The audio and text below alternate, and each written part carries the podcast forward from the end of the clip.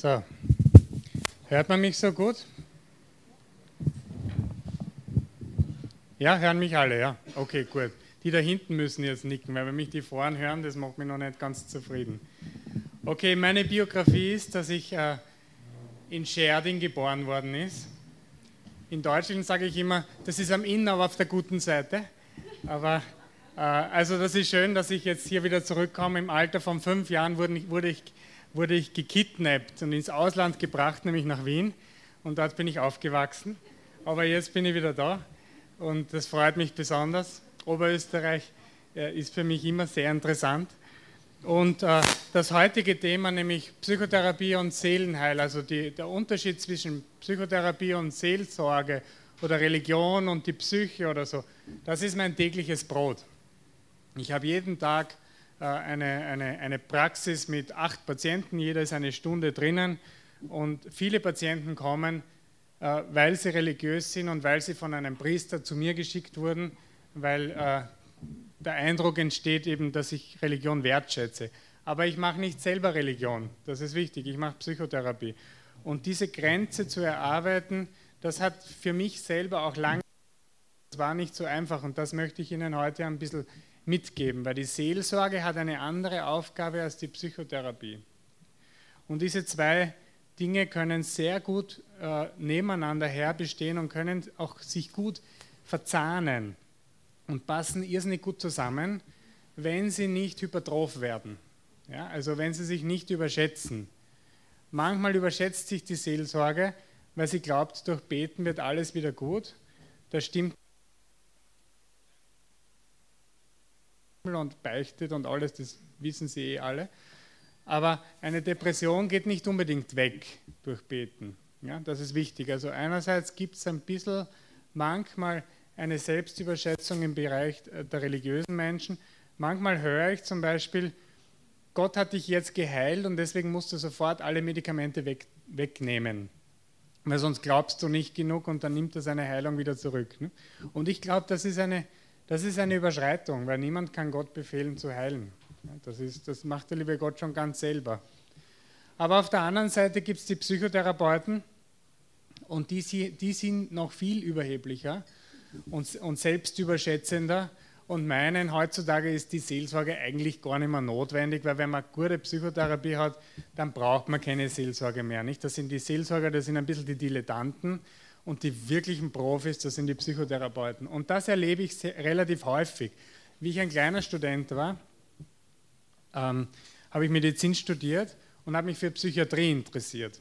Und da bin ich dann in, auf die, ins AKH, ins Wien AKH, auf die Psychiatrie gegangen und dann hat einer gesagt, schau mal, der da drüben, das ist ein Priester, ein katholischer Priester. Da bin ich zu dem hingelaufen mit begeisterten Augen und habe gesagt, ja, und Sie sind ein Priester, das ist ja toll und so weiter. Und der hat gesagt, naja, in erster Linie bin ich Psychotherapeut. Und ich war total äh, entsetzt oder enttäuscht, weil Psychotherapeut ist jeder Trottel. Ja, aber Priester, das war was Besonderes, ja, das war irgendwie, aber der hat seinen eigenen Wert nicht, nicht gekannt, ja. Innerhalb der Medizin ist der Psychiater, der die Medizin studiert hat, dann gibt es und dann eine Facharztausbildung gemacht hat, nicht der, der Psychologe ist der, der ein langes Studium von Psychologie hat und nachher eine spezielle Ausbildung. Und, und Psychotherapeut wird man so nebenbei. Ja, das ist eine, das ist, der Quellenberuf ist einer von vielen und dann ist das eine Zusatzausbildung. Ja. Aber es gibt manche Priester, die sind nur mehr stolz darauf, Psychotherapeut zu sein. Und da hängt was schief meistens. Ja, aus meiner Erfahrung sind die, tun sich die wahnsinnig schwer, dann auch wirklich äh, die richtige Rolle zu spielen für den Patienten. Weil man muss immer wissen, in welcher Rolle sitze ich jetzt hier und wer bin ich und wer ist der Patient, wie ist die Konstellation zwischen uns beiden. Ja? Und wenn das vermischt ist, ist es gefährlich. Auf der anderen Seite, Psychotherapeuten ähm, können zu Gurus werden. Ja? Und zu Gurus werden sie dann, wenn sie sich selbst überschätzen und glauben, jetzt bin ich schon so lange Psychotherapeut, jetzt kenne ich mich wirklich aus und jetzt kann ich sagen, wo es wirklich lang geht. Ja? Also jetzt erkläre ich auch gleich Religion mit und, äh, und nicht. Und so gibt es in der Psychoszene auch so Art Sektenführer oder so eben Guru-Persönlichkeiten, die dann ihre, ihre eigentliche Kompetenz überschreiten und den Leuten Dinge an den Kopf werfen, die sie gar nicht wissen können, weil sie nicht der Heilige Geist persönlich sind. Ja? Aber diese Selbstüberschätzung, das kann manchmal sehr gefährlich sein. Aber es gibt dann, also das heißt, die zwei Welten haben große, oft große Ressentiments gegeneinander. Einerseits eben die Religion, die sagt, was braucht man das? Das ist eh nur Blödsinn, ja, die Psychotherapie. Und, äh, und das ist zum Teil auch richtig. manchmal, manchmal, stimmt das ein bisschen. Und äh, weil, äh, weil eben Psychotherapie oft falsch verstanden wird von, von, religiöser Seite und von der anderen Seite von, von, von psychotherapeutischer Seite, weil sie einfach sich selbst zu voll nehmen und überhaupt nicht mehr verstehen, was Religion ist. Also, um das, um, um das einmal im ersten Teil auf den Punkt zu bringen, würde ich sagen, der Psychotherapeut ist derjenige, der verloren gegangene Freiheit wiederherstellen muss. Ja, zum Beispiel Freiheit von Angst ja, oder die Freiheit überhaupt zu handeln. Ja, wenn einer eine Persönlichkeitsstörung hat zum Beispiel, dann dann hat er keine andere Möglichkeit, als so zu handeln, wie er eben gerade handelt. Es gibt keine zweite Variante. Nicht? Und es gibt Typen, die sind schon zum siebten Mal äh, gekündigt worden, weil sie sich immer falsch verhalten und sie werden sich das achte Mal wieder falsch verhalten. Die lernen irgendwie nichts dazu. Da ist eine Psychotherapie sehr sinnvoll. Aber ganz eben besonders Angst schränkt ähm, die, die persönliche Freiheit extrem ein. Auch Depression ist etwas, was die Freiheit einschränkt. Ja, und Menschen, die depressiv sind, die angstvoll äh, Angst in sich tragen, reagieren, reagieren eigentlich nur noch auf etwas, wo sie sich oftmals, besonders die Angstmenschen, ins Eck gedrängt fühlen, ja, wo, sie, wo sie nicht mehr irgendwie frei handeln können. Der Psychotherapeut sozusagen muss also die Freiheit wiederherstellen. Der Seelsorger sagt aber dann dem Betreffenden, was er mit der Freiheit anfangen kann und soll. Ja? Also der Seelsorger ist derjenige, der ein moralisches Gerüst weitergeben kann. Das darf der Psychotherapeut nicht und das wäre auch ein Fehler. Manchmal kommen Patienten zu mir, besonders religiöse Patienten, und jeder zweite Satz ist, war das richtig? War das falsch? Mache ich das richtig? Und dann sage ich Sie, Entschuldigung, das ist, meine Praxis hier ist moralfreie Zone. Ja, da sage ich manchmal, da sind sie ganz erschreckt und sagen, sind Sie nicht katholisch? Ich, ja, ja, aber ich bin jetzt Psychotherapeut. Ja, also sie, das ist jetzt moralfreie Zone. Wir fragen uns nicht zuerst, ist es verboten oder erlaubt, sondern wir fragen uns jetzt einmal, tut es Ihnen gut oder tut es Ihnen nicht gut? Ja, erstaunlicherweise kommen wir dann irgendwie immer zu recht ähnlichen Schlüssen. Es ist relativ unpraktisch und unbequem, wenn man verheiratet ist und drei Freundinnen nebenbei hat. Ja, also das ist das ist nicht nur moralisch äh, fragwürdig, ja. angeblich sagen religiöse Systeme, das ist nicht gut, sondern es ist auch irrsinnig mühsam. Ja. Also mein erster, mein erster Patient, ja glauben Sie nicht, das ist ein Eldorado.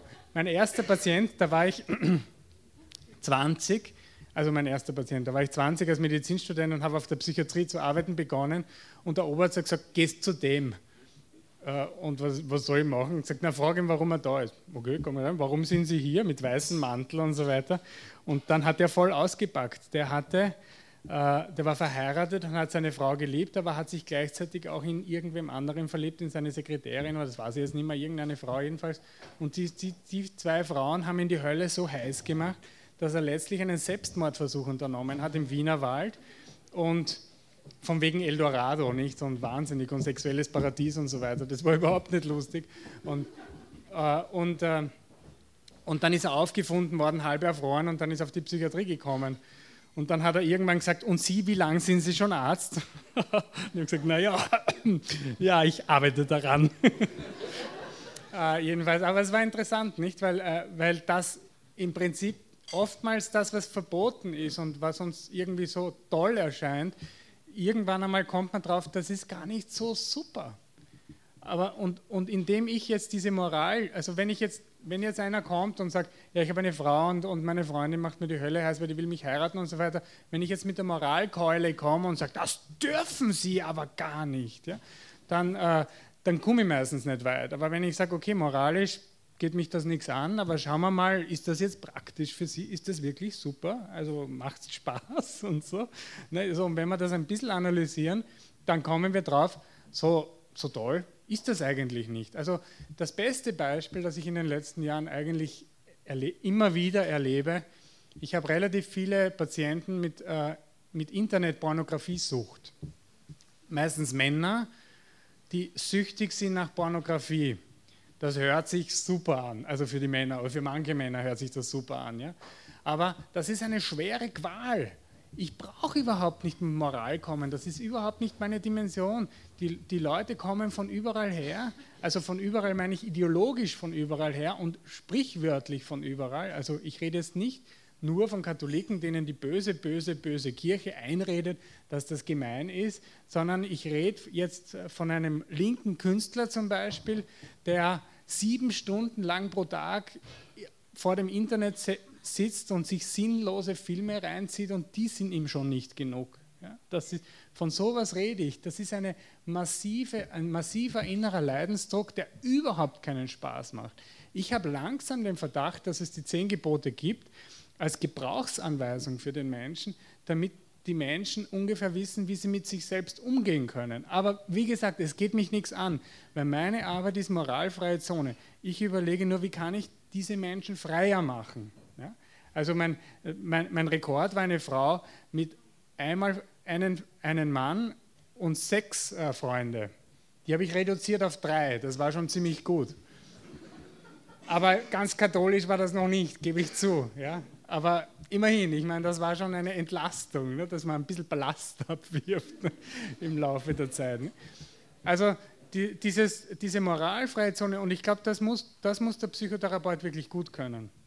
Dass er sagt, okay, wir trennen das, ja, also auch das Kirchenbild oder wie man das nennt, das lassen wir mal beiseite. Wir schauen einmal nur, wie geht es Ihnen und warum kommen Sie überhaupt zu mir? Ja, was ist der Auftrag? Was ist, was ist mein Job? Was habe ich zu machen? Ja? Manchmal kommen, besonders religiöse Patienten kommen manchmal zu mir und sagen, ich will gar nicht zu Ihnen. Sage ich, das ist freundlich, schön, schön, dass Sie hier sind. Ja, aber mein, mein Pfarrer schickt mich, aber ich weiß eh, dass Sie mir nicht helfen können. Super, das ist eine gute Basis. Was glauben Sie denn, was Ihr Pfarrer meint, warum Sie zu mir gehen können? Und so nähern wir uns dann langsam das, äh, dem Thema. Ne? Da war eine sehr fromme Frau, die war damals 25 sehr hübsch und ist gekommen und hat gesagt, also ganz verschämt hat sie in sich hineingeblickt und hat gesagt, ja, mein Pfarrer schickt mich, obwohl ich, äh, obwohl ich von Gott äh, übernatürliche Gaben habe. Da bin ich natürlich, als Psychiater wird man da sehr hellhörig und sage, ah, äh, bitte erzählen Sie mir von diesen übernatürlichen Gaben. Und sie sagt, Jesus wäscht mir die Füße. Okay, das ist einmal das ist einmal ihr subjektives Empfinden. Also Jesus wäscht dir die Füße. Wenn ich jetzt sage, so ein Schwachsinn, Jesus gibt es nicht und wieso soll er die Füße waschen, könnte mir schon was anderes einfallen und so weiter, habe ich verloren. Ja? Das heißt, man muss einmal eine Beziehung, eine Ebene der Beziehung aufbauen. Und dann habe ich gesagt, das ist interessant, Wahnsinn, kennen Sie Teresa von Avila? Und dann war sie schon ganz ohr, ein Psychiater, der von Teresa von Avila spricht. Dann habe ich gesagt, Teresa von Avila sagt ja, also wenn solche übernatürlichen Phänomene sind, ist es entweder von Gott, sagt ja genau, oder von wovon konnte es noch sein? Weiß ich nicht. Naja, von der anderen Seite, ja, könnte auch sein, okay, und was gibt es noch? Und dann habe ich ein bisschen erfunden und gesagt, oder sie sagt vom Gehirnstoffwechsel. Und sagt, ah, ja, genau, ja, ja, so war's. Sag ich, okay, suchen, finden wir heraus, von welchen dieser drei Gattungen es gibt. Weil dann habe ich sie schon da gehabt, wo ich wollte. Ne? Ich habe es ja selber nicht gewusst. Woher soll ich das wissen? Wenn Jesus die Fische war, geht mich gar nichts an. Nicht? Das ist nicht mein Job. Ne? Okay. Und nach drei oder vier Stunden hatte ich einen guten Einfall und habe mir, weil ich habe ihr ganzes Leben, war eigentlich relativ normal und so und, und fromm und alles Mögliche. Und dann habe ich gefragt, sie, wascht Jesus eigentlich auch manchmal ein bisschen höher? Auf einmal, äh, also läuft sie ganz rot an und schaut so verschämt und sagt, ja, manchmal schon. Dann schaue ich sie scharf an und sage, ist das manchmal ein erotisches Gefühl? Und sie sagt, ja, manchmal vielleicht schon. Und dann habe ich gesagt, ähm, also glauben Sie, dass das dann Jesus ist?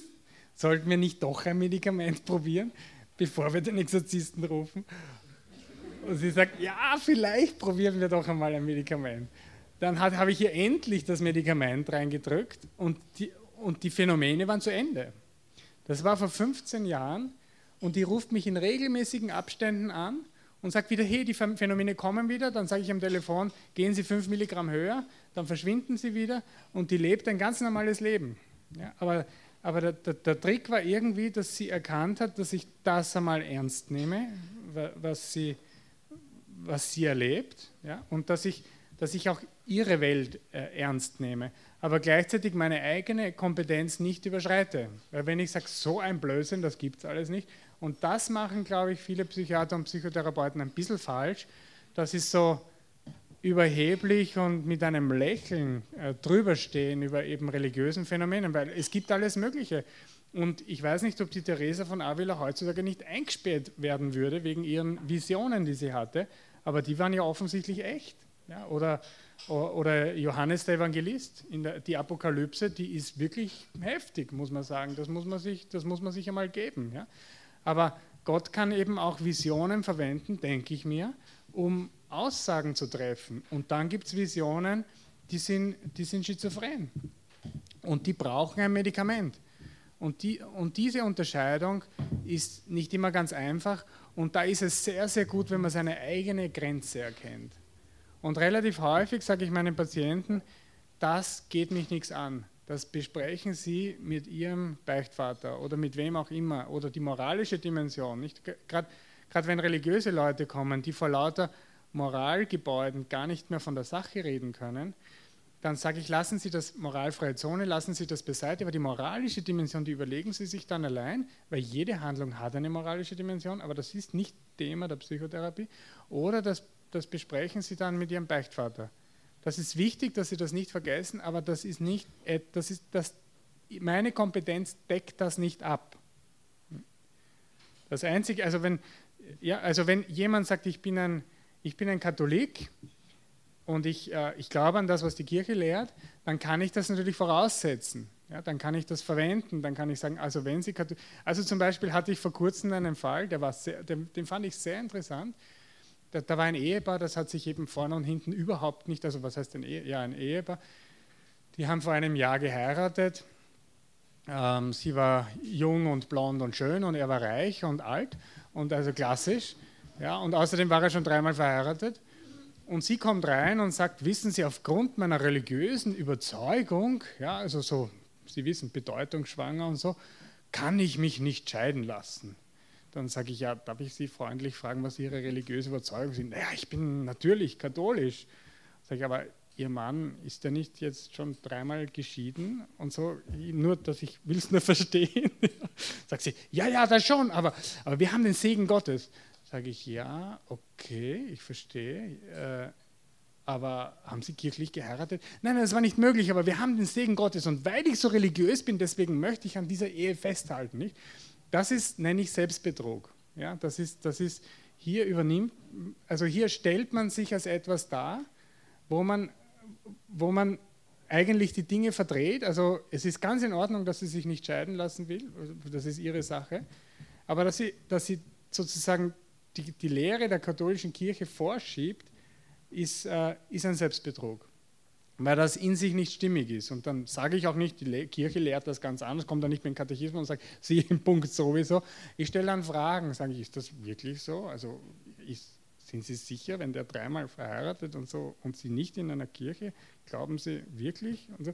Also das ist auch, da, da, weil meine Aufgabe als Psychotherapeut, glaube ich, auch ist, dass ich, dass ich, dass ich Gebäude von Selbstbetrug äh, irgendwie aufweiche und in Frage stellen kann. Das, das, hat noch nichts damit zu tun, in, in, den persönlichen Glauben zu interferieren. Ja? Also mir ist wichtig, dass, dass diese, diese Unterscheidung klar ist.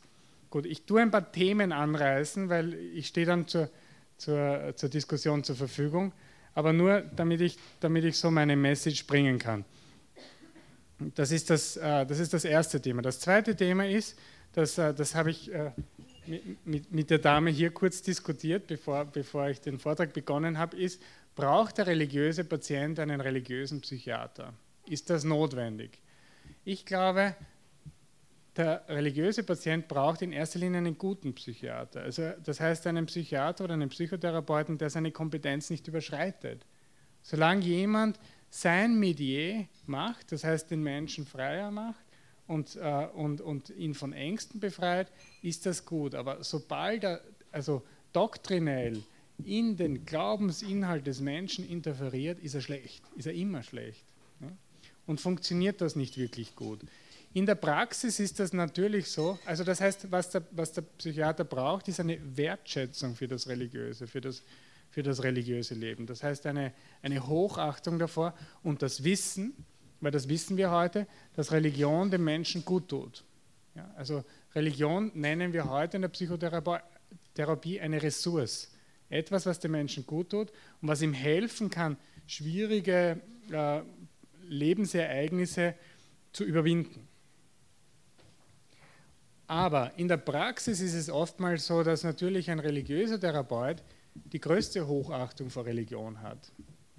Also ich meine, in der Praxis ist es gut, wenn, wenn, der, weil wenn der Psychotherapeut wirklich Religion hochachtet, dann ist er meistens auch Religion, religiös. Irgendwie logisch, oder? Und wenn er sagt, das ist total super für die anderen, aber ich brauche das nicht, ist irgendwie auch nicht ganz stimmig. Ne? Aber womit ich gar kein Problem habe, zum Beispiel, ist, dass der Therapeut einen anderen Glauben hat. Ich, therapeute, äh, ich therapiere muslimische Patienten und das ist total spannend und die sind total high, wenn sie mich hören. Manchmal schauen sie mich an und sagen, das steht im Koran, woher wissen Sie das? Dann sage ich, das hab, den habe ich nie gelesen, ja, aber es ist irgendwie, irgendwie ja, das ist, also wenn man, wenn man das, Trans, das Transzendente hochachtet, dann, ist, dann hat man sehr viel gemeinsam mit Also ich arbeite eng zusammen mit einem freikirchlichen Psychotherapeuten. Ein guter Bekannter von mir ist eben ein muslimischer Therapeut und ich habe auch einen evangelischen Psychologen, mit dem ich jetzt sogar ein Buch schreibe über Religion und Psychiatrie. Und, äh, und, und wir sind wirklich befreundet. Also das heißt, Inhalt, es geht nicht in erster Linie um die Inhalte. Also der, der Psychotherapeut, meiner Meinung nach, muss seine persönlichen Grenzen kennen und muss auch demütig genug sein, um zurückzusteigen und zu sagen, okay, das ist jetzt, äh, das ist jetzt nicht mehr mein Metier. Und das ist wichtig. Wenn er das nicht tut, wenn er nicht einsteigt mit Beurteilen und äh, das ist schlecht und das dürfen sie nicht und oh, das ist alt und was Neues ist viel besser oder umgekehrt oder ich weiß nicht was, das, das wäre ein Übergriff äh, und das wäre wirklich problematisch. Gut. Was mir in der, in der Therapie sehr gut hilft, ist, äh, ist die Unterscheidung zwischen Kopf äh, und Bauch und Herz. Äh, Kopf, Bauch und Herz. Ja? Also Bauch haben wir alle, das sind die Emotionen, das, sind, das ist Sigmund Freud würde das S dazu sagen, aber das ist viel zu eng gefasst. Also ich würde sagen, das sind Emotionen, das ist, das, das ist die körperliche Dimension, das sind die Leidenschaften. Ja? Das ist etwas, was sehr, sehr menschlich ist, Sympathie, Antipathie, das ist alles Bauch. Das sind sehr wichtige Sachen und es ist gut, dass wir einen Bauch haben. Ja? Es gibt Menschen, die haben fast keinen Bauch und die fallen dann um. Die, ich meine, die sind keine wirklichen Menschen. Ja? Also Emotionen zu haben, ist nicht schlecht. Aber man braucht auch einen Kopf. Ja? Bauch allein ist ziemlich wenig. Man braucht auch einen Kopf und das ist die Vernunft.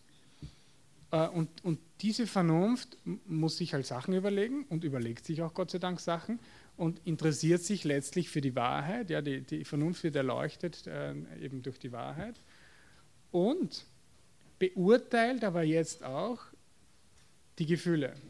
Und das ist wichtig der Bauch hat keine Orakelfunktion. Also weil ich etwas im Bauch spüre, ist das deswegen noch nicht wahr. Das, und, und das ist das, was die heutige Zeit oftmals nicht versteht. Also mit diesem Prinzip komme ich sehr weit in der Psychotherapie, weil das viele Menschen nicht verstehen. Und, und, und die Leute sagen, ja, aber Kopf und nur kopflastig und Kopf ist so schlecht. Das stimmt. Und deswegen gibt es auch noch das Herz. Und das Herz ist der Wille. Mit dem Herzen lieben wir, mit dem Herzen geben wir uns hin, mit dem Herzen beten wir. Ja? Lesen Sie den Katechismus, vierter Teil, da steht, gebetet wird mit dem Herz. Ist das Herz fern von Gott, ist das Gebet sinnentleert. Ja? Man kann mit dem Kopf nicht beten, aber mit dem Bauch beten allein haltet auch nicht. Ja, ich bin jetzt schon wirklich ziemlich alt, Aber wie ich noch jung war, habe ich so charismatische Persönlichkeiten kennengelernt. Nichts gegen die charismatische Erneuerung, viele Freunde dort, aber so charismatische Persönlichkeiten, die hauptsächlich mit dem Bauch gebetet haben. Ein paar Jahre später haben die nicht mehr geglaubt. Das haltet nicht, das ist strohfeuerartig. Also nur mit Gefühlen glauben, bitte nicht. Das ist auch gefährlich. Ja? Also das ist alle Sekten glauben mit dem Bauch. Das ist zu wenig. Bitte schalten Sie Ihr Hirn ein. Ja? Das Hirn und dann wenn Sie das Hirn eingeschalten haben, dann, haben, dann, dann kriegt das Herz erst Spielraum zu sagen, okay, wofür entscheide ich mich jetzt? Diese Leidenschaft ist gut, der heilige Zorn, die Verteidigung, ich weiß nicht, von irgendjemandem, der verfolgt wird oder so. Also ja, einerseits, es gibt gute Leidenschaften und es gibt schlechte Eigenschaften, äh, Leidenschaften. Ja. Man kann leidenschaftlich seine Frau lieben oder leidenschaftlich die Nachbarin lieben. Ja. Also dem Bauch ist es wurscht. Ja.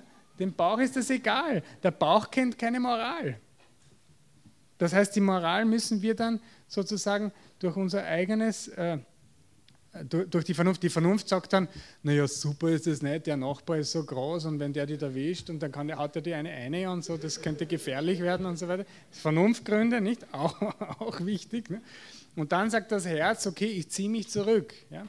Aber interessant ist, dass häufig der Bauch weil der Bauch, das ist ja nur ein Bild, in Wirklichkeit spielt sich alles im Hirn ab. Und diese Hirnareale, die den Bauch repräsentieren, das ist das sogenannte limbische System. Das ist, das ist tief drinnen im Gehirn und direkt drüber ist das Frontalhirn und dort ist der Wille versteckt. Ja?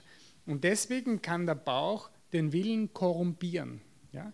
also manipulieren.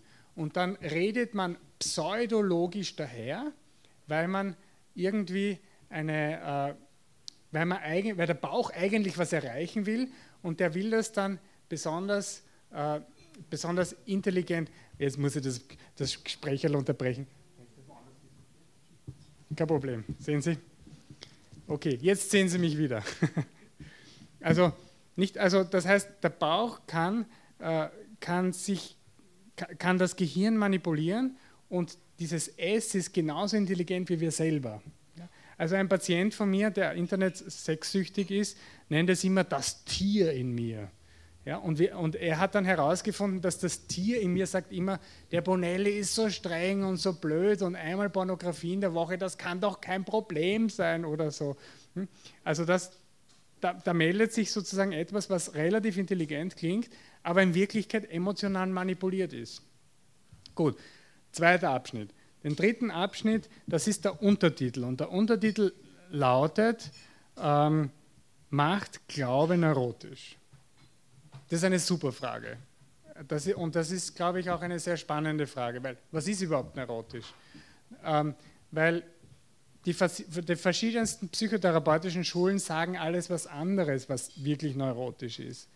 Also äh, zum Beispiel Freud sagt unterdrückte Sexualität und also wenn man sozusagen hier etwas unterdrückt, dann poppt hier eine Neurose auf. Das ist ein mechanistisches Weltbild. Ne? Oder äh, Alfred Adler sagt, äh, wenn jemand zu wenig Macht hat, dann kriegt er einen Minderwertigkeitskomplex. Ja, dieses Wort ist von ihm, Alfred Adler. Und wer keine Macht hat, der wird dann irgendwann einmal neurotisch. Oder Viktor Frankl sagt, äh, Neurose ist das Leiden am sinnlosen Leben. Sinn. Ja, also wer keinen Sinn hat, der wird neurotisch. Ja. Jedenfalls, jeder von uns hat so ein Gefühl, was neurotisch ist. Ich würde sagen, neurotisch ist erstens einmal jemand, der sehr um sich kreist. Normalerweise sehen Neurotiker sich selbst und sich selbst als Problem. Oftmals ist auch Selbstmitleid da drinnen, aber jedenfalls ist es etwas, wo sie sehr eng in sich selbst gefangen sind und oftmals hat es mit Angst zu tun. Ja? Angst, äh, generalisierte Angst, Panikattacken zum Beispiel oder Phobien, Schlangenphobie, Höhenangst oder sowas. Nicht? Das ist alles letztlich Angst um sich selber, Angst, dass einem selbst etwas zustößt. Ja? Also jeder von uns hat irgendwo ein bisschen Angst. Höhenangst haben viele von uns. Nicht? Das, ist, das sind interessante Ängste, die man auch recht gut angehen kann und äh, therapeutisch angehen kann. Aber letztlich ist Neurose etwas, wo man zu sehr um sich selbst, wo der Mensch außer Tritt gerät. Gut, jetzt weiß ich jetzt, äh, jetzt weiß ich, dass ich eine halbe Stunde gesprochen habe. Jetzt muss ich langsam zu einem Ende kommen. Gut, kein Problem. Aber die Frage macht Glaube neurotisch, das möchte ich jetzt noch irgendwie fertig machen. Und Sigmund Freud sagt genau das. Sigmund Freud sagt, äh, Religion ist eine kollektive Zwangsneurose. Neurose, da haben wir es drinnen. Ja, eine kollektive Zwangsneurose. Alle haben sozusagen denselben Zwang, die müssen am Sonntag in die Kirche gehen und müssen gemeinsam beten und müssen gemeinsam die Messe feiern und so weiter. Er war zwar Jude, hat sich aber besonders fixiert, interessanterweise auf die katholische Kirche. Das finde ich immer sehr interessant, warum, grad, warum er sich gerade auf die fixiert, aber egal. Ja, kollektive Zwangsneurose. Oder ein anderes berühmtes Zitat von ihm ist, äh, Religion ist der regressive Wunsch nach einem übermächtigen Vater. Ja, also Regression ist ein Begriff aus der Psychotherapie, wo man in frühere Kindheitsstadien zurück äh, sich wünscht oder, oder äh, eben entwickelt und einen übermächtigen Vater sich selbst wünscht und das ist eben Gott. Also äh, Freud sagt, das ist eine Neurose und dadurch macht Glaube natürlich auch neurotisch. Ja? Äh, wir, es gibt jetzt sehr viele wissenschaftliche Untersuchungen schon, die sagen genau das Gegenteil. Also in, in, in 90 Prozent der wissenschaftlichen Untersuchungen ist, ist herausgefunden worden, dass Religion positiv ist für die Psyche und Religion den Menschen an und für sich gut tut. Jetzt gibt es aber religiöse Formen, die den Menschen nicht gut tun. Und die müssen, also das heißt 90 Prozent tun gut und 10 Prozent tun nicht gut. Und die Unterscheidung zwischen was jetzt nicht gut tut und, nicht, und, und gut tut, ist in der Wissenschaft die intrinsische und extrinsische Religiosität. Intrinsisch ist eine Religiosität, die sozusagen von innen kommt, die man macht, um der Religion zu dienen. Ja, wo man sich selbst dem Gott oder dem, der Religion hingibt. Extrinsisch ist, wenn man sich der Religion bedient. Ja? Also ein extrinsisch motiviert ist zum Beispiel, ich gehe am Sonntag in die Messe, damit mich alle sehen und meinen neuen Pelzmantel sehen. Das heißt, ich verwende das religiöse System, damit man mich sieht. Ja? Oder damit alle sehen, wie gut ich die Lesung vorlese oder wie super ich die Kommunion austeile oder ich weiß nicht was alles. Nicht die ganzen Aktivitäten sind da sehr gefährdet in der extrinsischen Religiosität.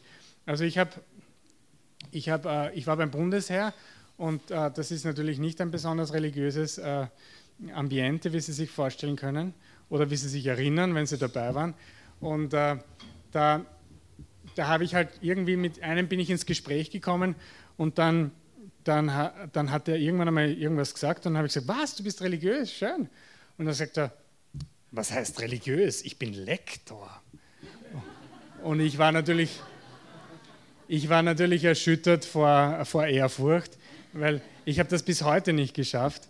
Und der war da schon mit 20 Jahren Lektor. Ja. Aber dieser Lektor, das fand ich total faszinierend, ist nur, wenn er zu Hause war, in der Heimatpfarre in die Messe gegangen. Dort, wo er sonst war, ist er natürlich nicht gegangen, weil dort war er ja nicht Lektor. Nicht? Das ist eine klassische extrinsische äh, äh, Religiosität, extrinsisch motiviert.